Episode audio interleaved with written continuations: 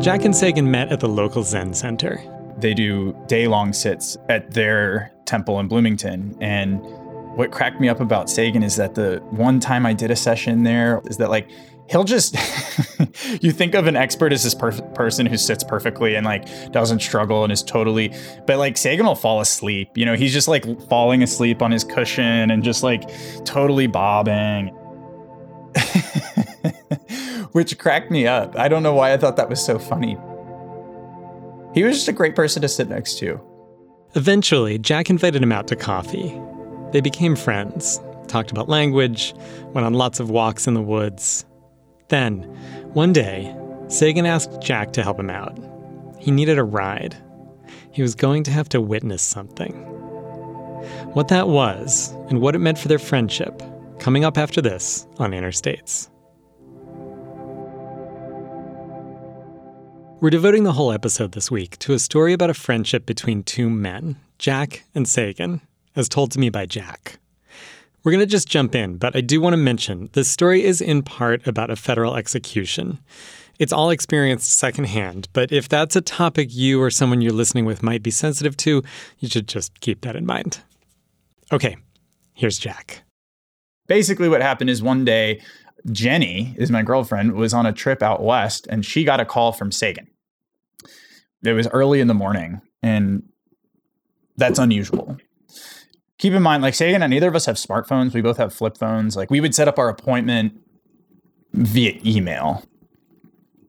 So there wasn't a whole lot of need to communicate over the phone. And so I think that's he didn't actually have my phone number, but he had Jenny's phone number somehow because I had called him from Jenny's phone number at one point. So he called Jenny, and Jenny's like on the West Coast on a trip, and she's like, Seigen?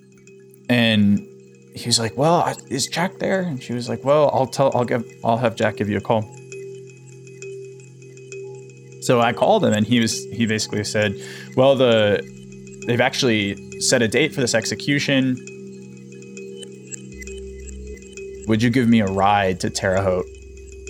I would really appreciate that." I was like, "Yeah, of course. I would be happy to help." I think he was just he was like, I've never done this before, and I don't know if I will be in condition to drive back.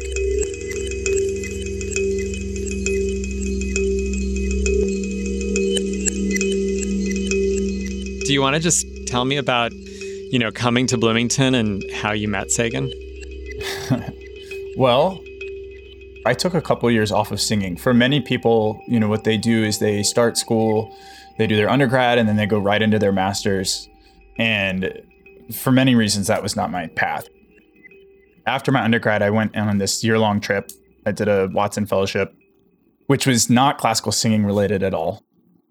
I was interested specifically in communities where singing was something that everybody did and it was something that was around every day. Basically, I would say that year is well encapsulated in the two or three months I spent in the Congo. I spent 40 days living with hunter gatherers in the indigenous folks of the rainforest. They yodel, actually. They do forest yodeling, and it's really, really, truly amazing. I was lucky enough to be there when it was very much still a living tradition. You know, the three year olds were doing polyrhythms and yodeling and just really, really, truly amazing. They're dealing with all sorts of other problems. Like deforestation is a real issue for them because if there's not a forest, there's no yodeling. You know, there's no culture. It was very interesting to go because I was way over my head. I'm not an ethnomusicologist and I'm outdoorsy, but I don't have I have never been a hunter gatherer. So that was an interesting experience because basically the way that I tell it is I end up sitting on a log for about 40 days picking worm larvae out of my feet. It was a lesson in suffering and also and and it was also really amazing because I was able to experience the world without so many of the pressures that we live with and don't even know that we're living with them, like materialism and consumerism, and also this sense of me and identity. And to some extent, those things didn't really exist there.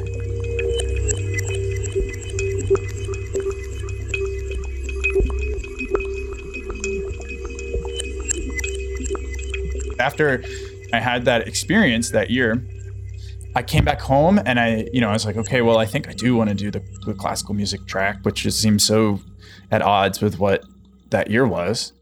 And so I lived in Chicago in this nasty apartment with my buddy Robert for a year and auditioned. Those auditions didn't go very well. I wasn't singing all that well. So I was like, okay, I'm, I'm done with classical singing. And so I moved back home to Atlanta for a couple years. I was working in a restaurant. I saved up some money and was also really unhappy. And because I had a professor in undergrad that had such a big impact on my life, he happened to be a Zen Buddhism professor. And, um, you know, when I was 18 and also really unhappy coming to college, I think I was starved for like, I wanted to find a way. For whatever reason, he represented that to me. And so when I was in a similar position, you know, years later after college and after my traveling experience, and I was unhappy and I thought, well, let me give the hardcore Zen thing a try. And so I went up to, there's a tiny monastery up in Wisconsin that I don't know how I found, but Wisconsin's where I did my undergrad. And so I found this new Zen monastery that was running on a traditional Japanese schedule. And, you know, I had some meditation experience, but I had never done the traditional like sesshin. I don't know if you're familiar with sesshin, but I wasn't, but I decided I was going to go. And I emailed the Roshi and I was like, can I, can I come do this thing? And, um, he was like, yeah, he asked me how much experience I had, and I was kind of worried he was, wasn't going to say yes. But I went and did that, and that was a really was a rude awakening.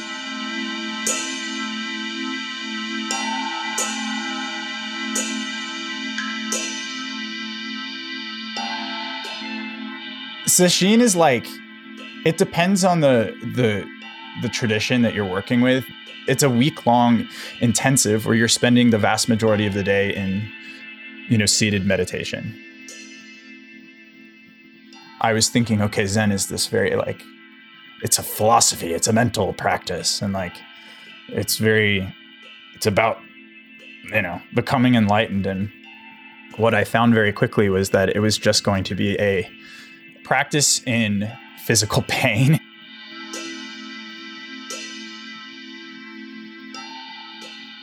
I just remember I've never been in such physical pain for a week and it was the wildest thing. It was just horrible the whole time. And it was like, can I make it through? Which I did. And at the end, it was the wildest thing.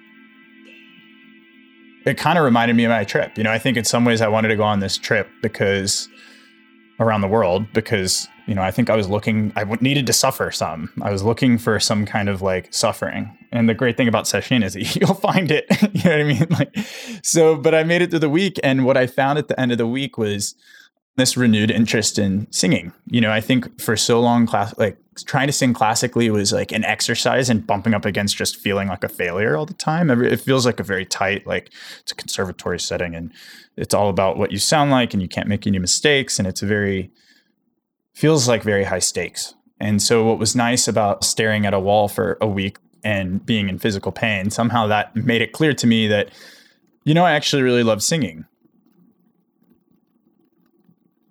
So, after taking a long, you know, a long time off, I started singing again, and it was just felt different. It was fun. I mean, I was still bumping up against the old things, but I, in a way, was more equipped to, to deal with those challenges and those obstructions that I had. And so yeah, after several more sesshin and uh, starting to sing again in Atlanta, I, I re auditioned and the auditions went much better. I auditioned for IU and for me, it felt like I was on the periphery of the, the classical world. And to, for whatever reason, IU represented the, very much the mainstream. You know, it was a very well connected place. I could see how I stacked up against my peers. When I showed up to Bloomington, I was also just interested in seeing what the Zen community was like there, if there was one. And I was surprised to find that the community there is one of great repute, actually, nationally in the, the Zen community. So that was kind of cool. And I decided I was going to go once a week. I think they had a book club. And that's where I met Seigen.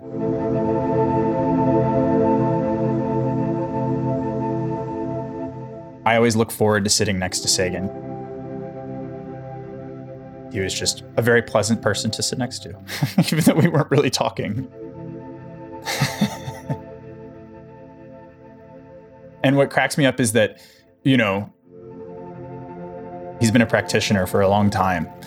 So he's quite familiar with how to sit and sitting for long periods. And they do day long sits at, at their temple in Bloomington. And what cracked me up about Seigen is that the one time I did a session there or a partial session or the full day sits is that like he'll just you think of an expert as this per- person who sits perfectly and like doesn't struggle and is totally but like Seigen will fall asleep. You know he's just like falling asleep on his cushion and just like totally bobbing.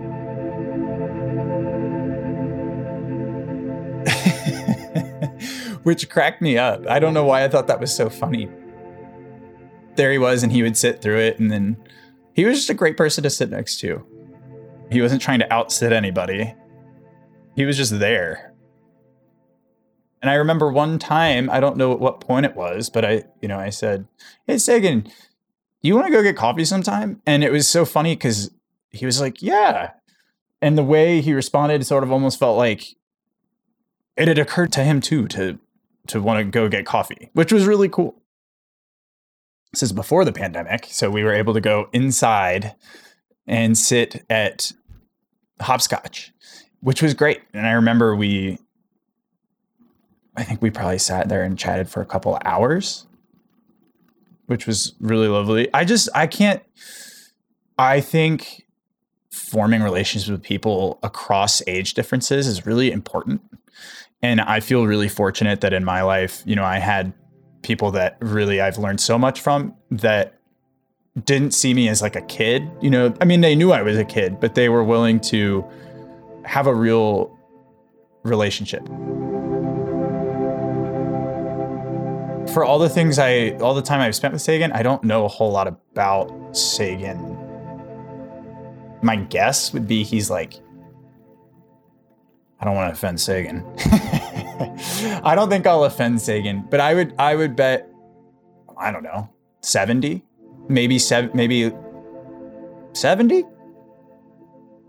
That would be my best guess. Old enough to not give a crap, you know what I mean? Like he he doesn't he doesn't care.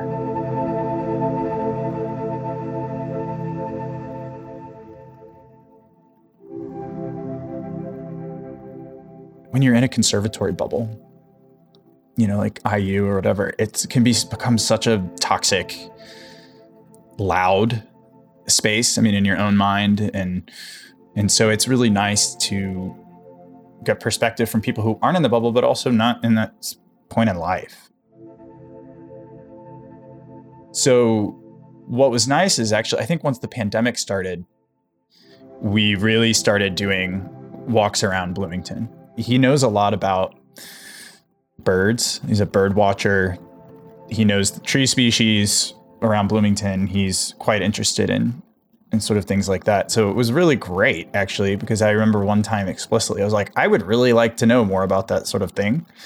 Could we go on some walks and I would like to learn about the tree species around here, etc. And so that sort of became a weekly, bi-weekly thing where we would just go on these long walks. And um, a walk with Seigen is funny because you know it's generally very slow. So we went very slowly. I got good at identifying the trees because Seigen would say, "Okay, this is a sassafras tree," and you can tell because sassafras tree leaves are really interesting because they have three different kinds of leaves. But the thing about Seigen is that like we would then stop at every sassafras tree on a walk. And it was great because it was like a lesson in appreciation, which was that, you know, it's like, oh, look at this sassafras tree. And then we'd keep going and it'd be another sassafras tree and we'd stop and sort of look at its leaves. And then, you know, it would be the same thing with the different kind of oak trees or the maple tree. And then we would point out the same red winged blackbird a gajillion times. Every time we would point something, it was like we were doing it for the first time which was really nice. You know, it's like this is a different tree. so it was nice to go do this sort of thing when, you know, whether I was in school or during the pandemic. And it was like, well, let's just go look at this tree. And then we'll look at this tree.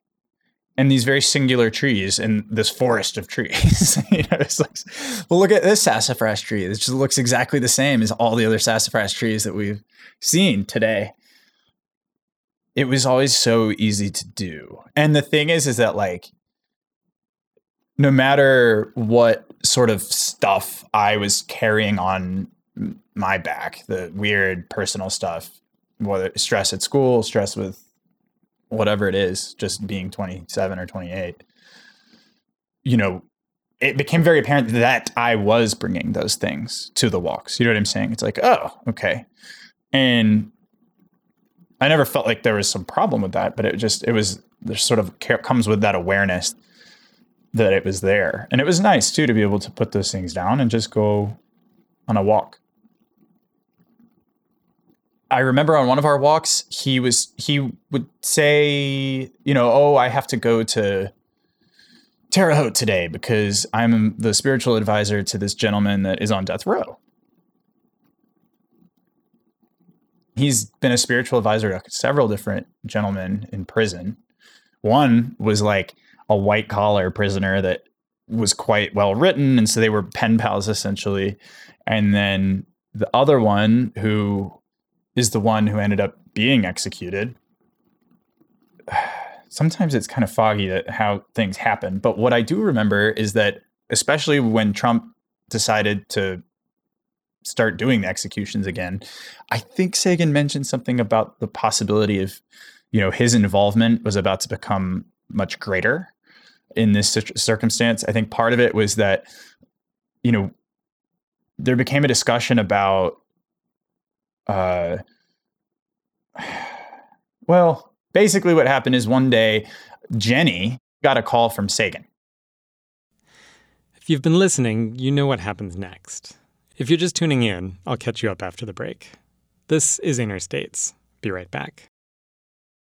Welcome back to Interstates. I'm Alex Chambers. We're listening to Jack Canfield tell the story of his friendship with Seigen. They became friends when Jack was in Bloomington. He was doing a master's degree in vocal performance. They met at the local Zen center, went on walks through the woods. Seigen was a spiritual advisor to a number of inmates in different prisons, including one man on death row. One day, Seigen called and said they'd set a date for the execution. Would you give me a ride to Terre Haute? He said. I don't know if I will be in condition to drive back so then I had a couple days notice and it was during the pandemic. I was up to absolutely nothing.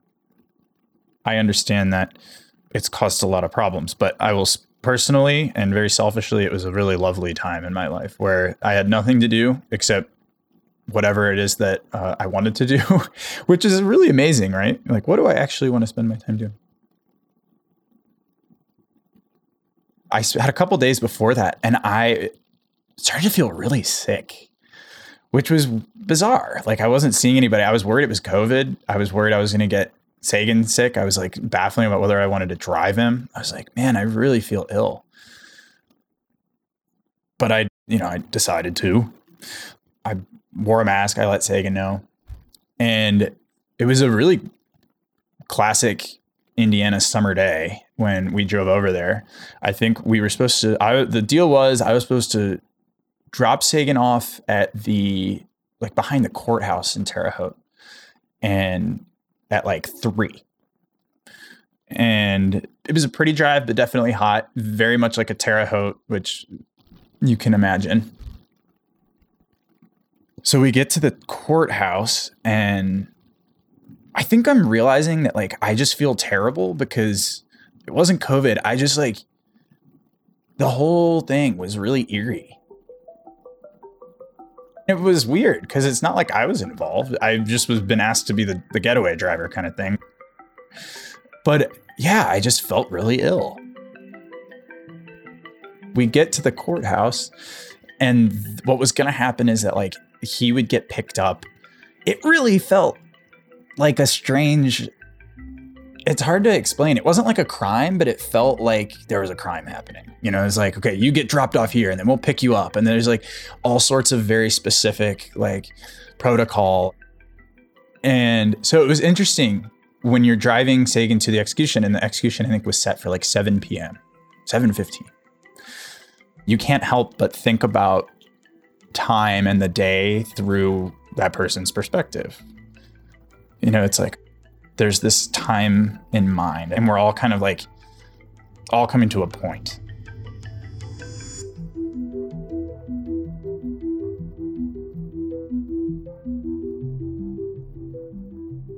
And you're thinking, what would that be like to be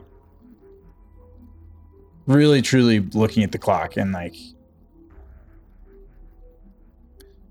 how you would experience time differently if your end was so imminent.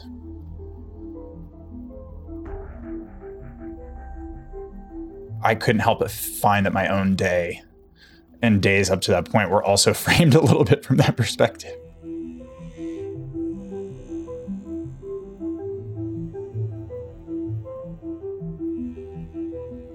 So we get to the parking lot. It's three o'clock. The lawyers are saying, "Well, we don't know what's going to happen. We're going to go down to the to the prison." And if you've ever have you ever been to that prison?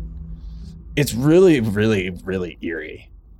It's very close to the mall strip, where like you know the suburban America strip malls, and you just go some flat fields, and it's right on the river, and it just is like very bizarre kind of place. And so we were down the river behind the courthouse and we were just sitting in the car. They're like, okay, well, you wait here.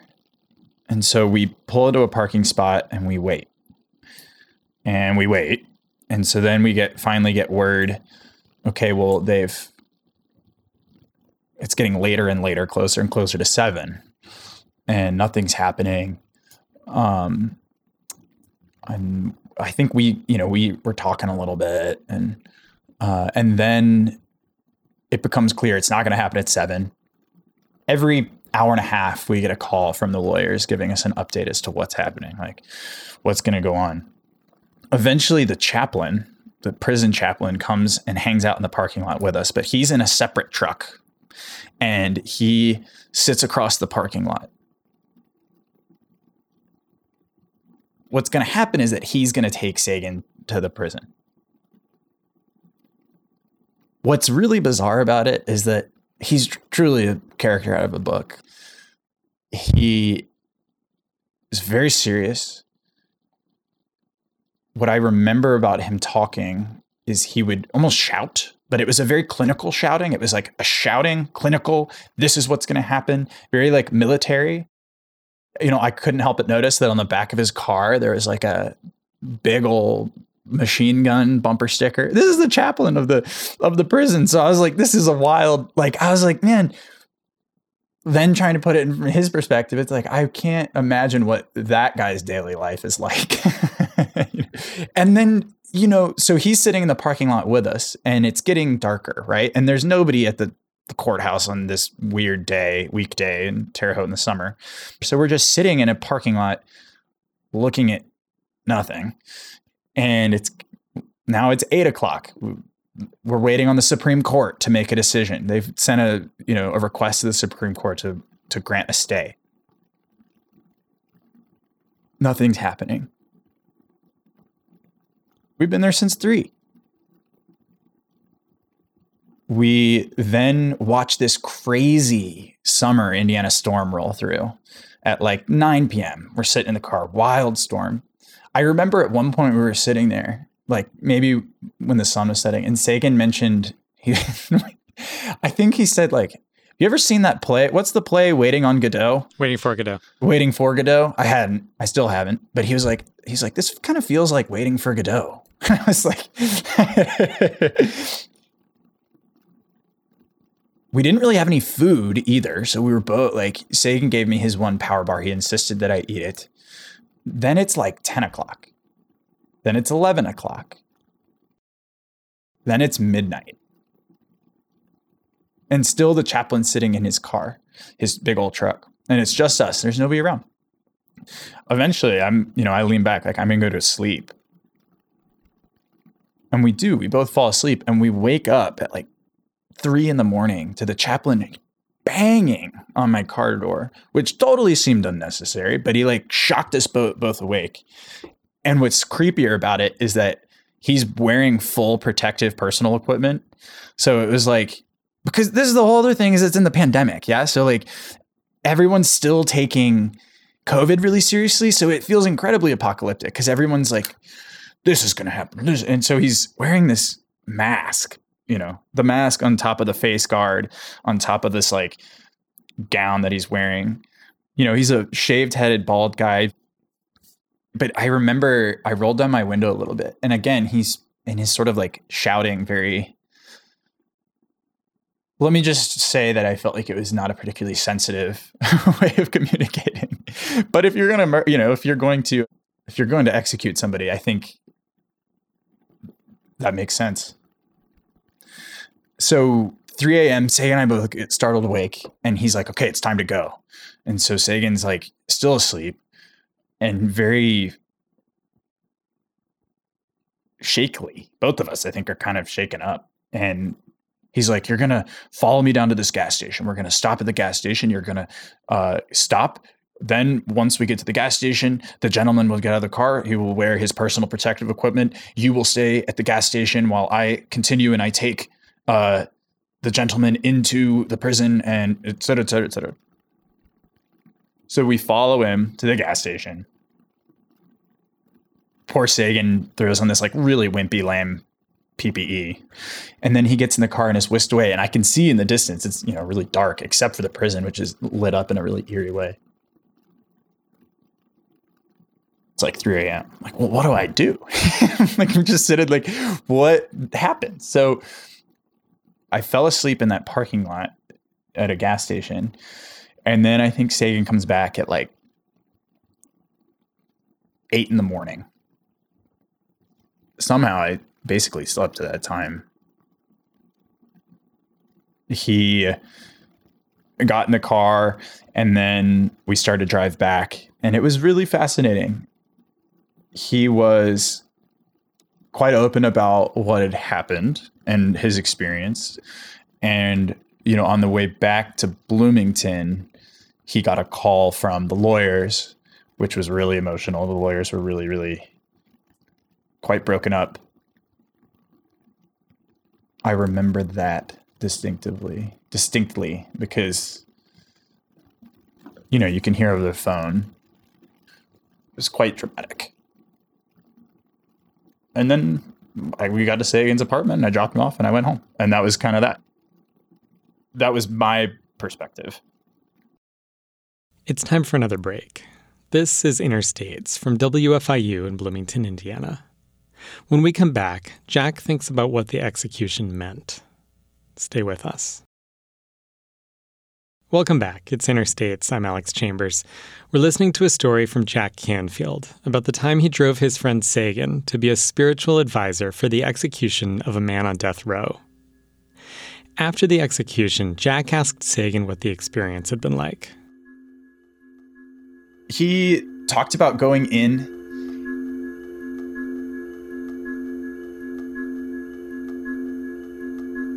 remember he had to sit for a long time with another chaplain like character.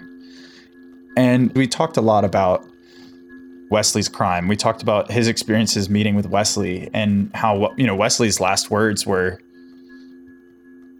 you know, he very much was remorseful. And I think he apologized a lot to the family of the girl that he had murdered. And he talked about you know the actual experience of watching somebody pass on and in a, such a strange way. The whole thing too is that you know wesley was you know and i'm hesitant to say too much about it just because i really don't know. I don't know the details all that much. I did my research at the time but you know i think wesley is dealing with some serious mental problems and not that that changes any of the things that he did, but I think that was partly what they were you know, trying. They were first it was a religious thing that they were trying to get to stay. Then it was you know, Wesley had mental issues that should prevent him from being murdered. But the whole thing was it's like it's very strange to connect these two independent actions to together. So like we're gonna put him strap him down on a bed and inject him with this stuff that's gonna put him to sleep. And then this horrible action that he had done 20 some years earlier. And it's interesting that he, right, here's the connection between these two actions was him. In theory. Yeah there's something so mathematical about Wesley's death. Action A plus action B equals action C, which in theory equals justice or not justice, right? Like if you look at it from the other end of things. My personal belief is that it feels like a lot of acrobatics to connect those two things. It seems incredibly, in a way, almost arbitrary or almost. I, I, found myself wondering a lot, like, how do I feel about the the death penalty? And to tell you the truth, I'm not sure that I'm entirely opposed to it. Amidst all this, I reached out to my professor from undergrad, that was a Zen professor that I, I still, I would consider him a friend now. And uh, I said, you know, what do you think about the death penalty? And he was like, Yeah, I think some people do things so bad that they truly have forfeited the right to live. You know, and I remember reading some of those articles about stuff that people had done, and I was like, Yeah, I don't disagree. At the same time, you know, but it's where it's like it's an argument, it's a discussion, it's messy because it's like, well, what what makes Wesley different? You know, it's like, well, he had mental problems, he had, had been terribly abused growing up it's very interesting. I felt very, in a way, I felt very fortunate to be a part of it. I also found it really fascinating to read the comments on the articles that I would read about Wesley and about, you know, how they were trying to get a stay. And and it was just interesting to then read the things that people would have to say and the vitriol towards Wesley, which again to some extent I understand. But it was different in a very very small distant way to be a part of the whole experience on the periphery of what this thing is going on. It it gave me a new perspective certainly. And it's like how do you connect these two actions separated by 20 years and then justify them? It seems like i don't know. How old are you? 42 42 can you even remember like can you remember something that you did when you were 18? I mean, I guess I can probably I can think of let's see, when I was 18. And it's interesting because when you turn memories, because what we're talking about here are memories. When we're talking about the past, what is the past is kind of what this becomes a discussion about. What is the past and what does it mean? what is its effect on now is basically what this discussion is about. It seems like an incredible amount of effort is being made to make the past very present. It's not like he hadn't been thinking about it for a long time. I'm sure he had. You know, he was dealing with dementia and all sorts of other stuff.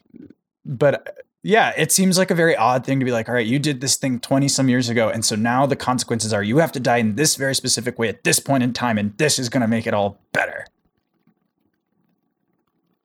I think when you're talking about death penalty, right? Like in a lot of ways, you're talking about words or arguing over what words mean and which ones hold more meaning.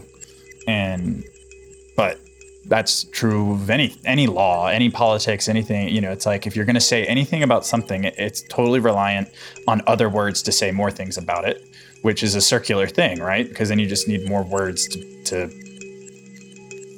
you know. But in this case, the consequences are life and death.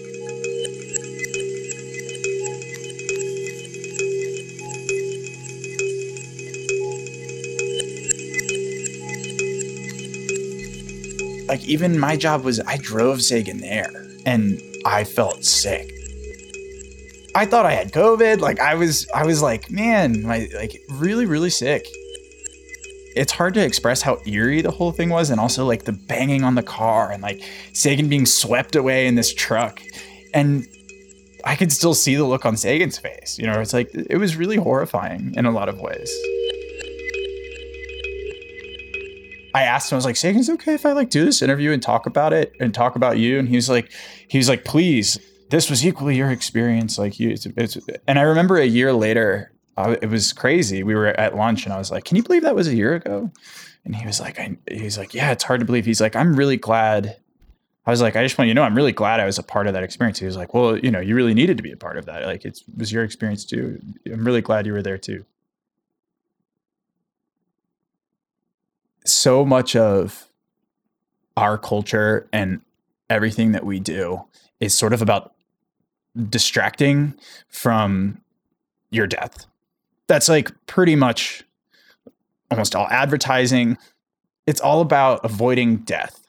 And so it was really fascinating to enter in a world where that was not the case. It was very much about death and very much about this person who knew he was going to die. And he, there was very specific reasons why he was going to die because he had caused death to someone else. And it was really amazing to have that opportunity, but then also to watch sort of Seigen go through it, being a much older person than I am. That's presumably not necessarily, but presumably closer to death than I tying it back to those people in the Congo, death is a totally different element. It's like clay. it's like it's it's like a oh gosh. I've gotten myself into some some territory here. It's much more present. It's not that it's not present now here. It is, but it's just much more physical. It's like a thing that you it's tangible. It's like a thing. And it's okay. It's just a thing, just like being alive is. There's a refreshing quality about talking about it and doing it.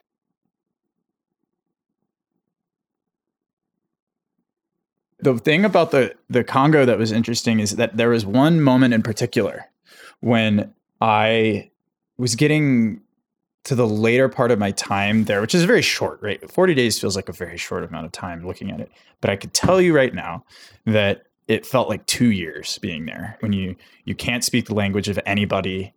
You can't even like we like to talk about how people are we're the same everywhere, which is really true. Like people aren't different anywhere. But also like we undersell the fact how different people are. Like people are really different. And so to have the common experience of like purchasing something in the store that is made of plastic. Like that's an amazing like that and alone encompasses so many things that you and I have in common, but to not even have that in common with these folks, you know, and not the language and it's hard to explain. And I remember I got really sick then at my time and I was having to make a decision. I was like, okay, I finally get to go out into the forest for a long period of time, like stay out in deep in the forest and I really get to hear this yodeling because they do the yodeling away from their Bantu neighbors or they're like have privacy out and like it's their element, yeah. And I'd spent all this time trying to to get to that point where I could be out in the forest for a period of time. And it was finally time and I got really sick. You know, I've been warned by some folks, you know, if you get sick, you should leave because there's absolutely no you know, if you get malaria, you might fall asleep and not wake up. You know, I'm days away from any kind of real medical care. So I remember having a decision to make where I was like, I'm either going to make this effort and go into the forest when I'm feeling really ill. I don't want to venerate myself for doing something which very easily could be painted in really terrible terms, right? Like here I am taking food away from people who actually need it. I'm ex- you know, exploiting people. I mean, there's whatever it is. But in my own personal journey, I decided to go and I remember really being also quite emotional about it. I really felt like that could mean I would never walk out. And I remember having that moment where I was like, I may not walk out.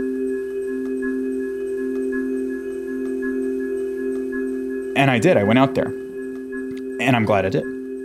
But I guess the reason why I'm talking about it is because part of the whole thing with Wesley is that it's really fascinating. Like we're all captivated by this idea of execution and dying and like the finality of it and the not having the choice.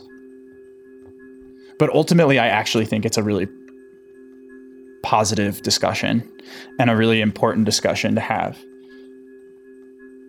Talking about things like life and death, talking about really considering these things, I think can open you up to what the stakes are.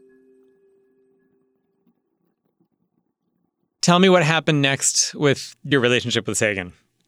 I felt honored in a way that Seigen would ask me to help him. You know, I was like, oh, of course I want to help. You know, he lives by himself in Bloomington, and I don't think Seigen has a Seigen doesn't have a car. What am I talking about? But he became my family in a way there. And, you know, recently he almost lost his vision. Like it was quite dramatic. Like he had to have emergency surgery on his eye, which was quite a big deal. And then he had to, he's going to have to go back for more surgery. And so basically he, we've spent a lot of time together since then.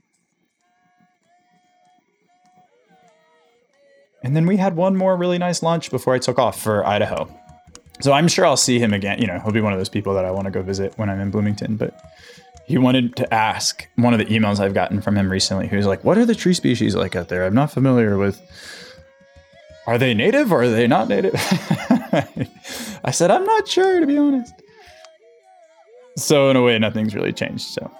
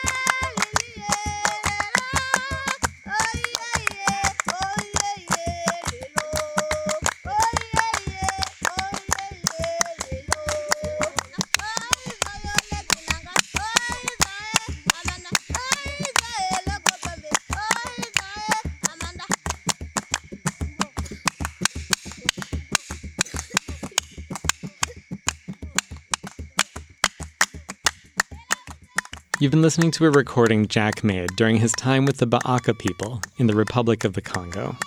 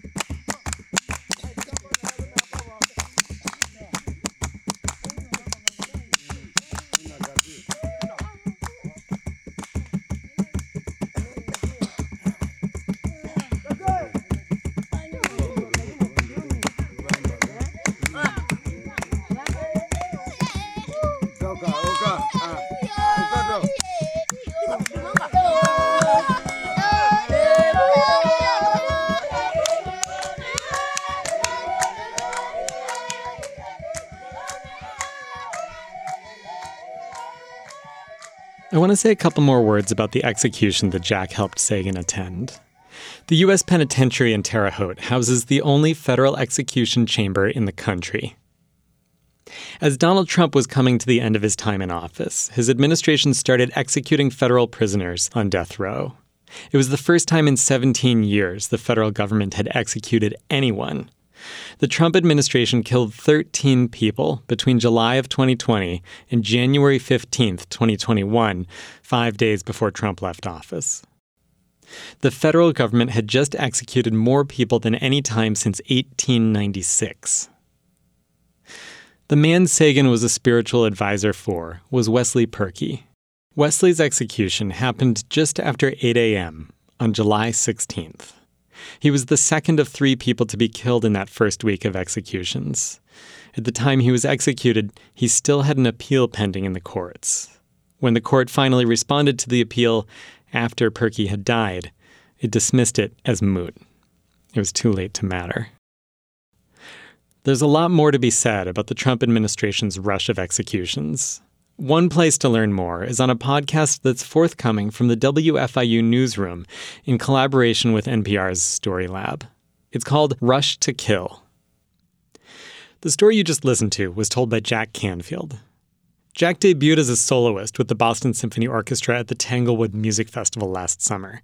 He's now packing boxes at the Cotopaxi Warehouse in Salt Lake City, out by the airport, and he says he's enjoying it.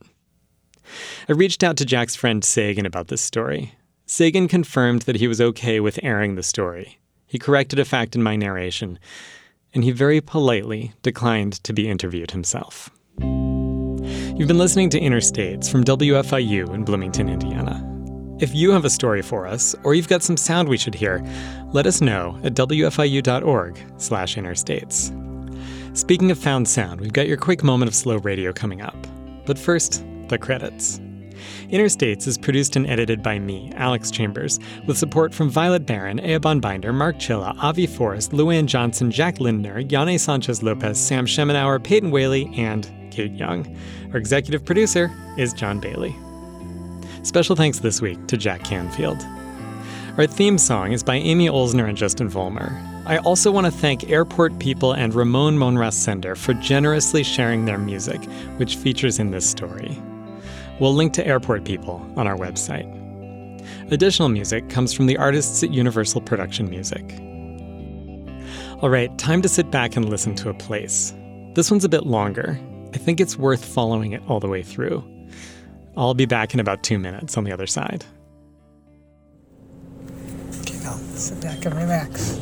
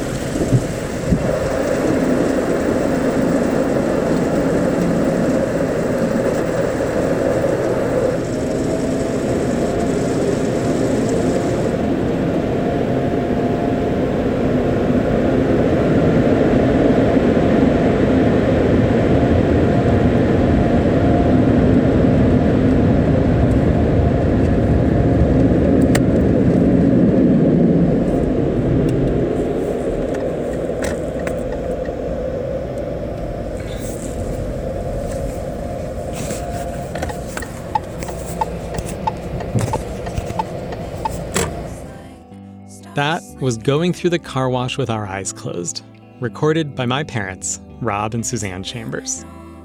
Until next week, I'm their son, Alex Chambers. Thanks for listening. Actually, I think I'll just keep being their son.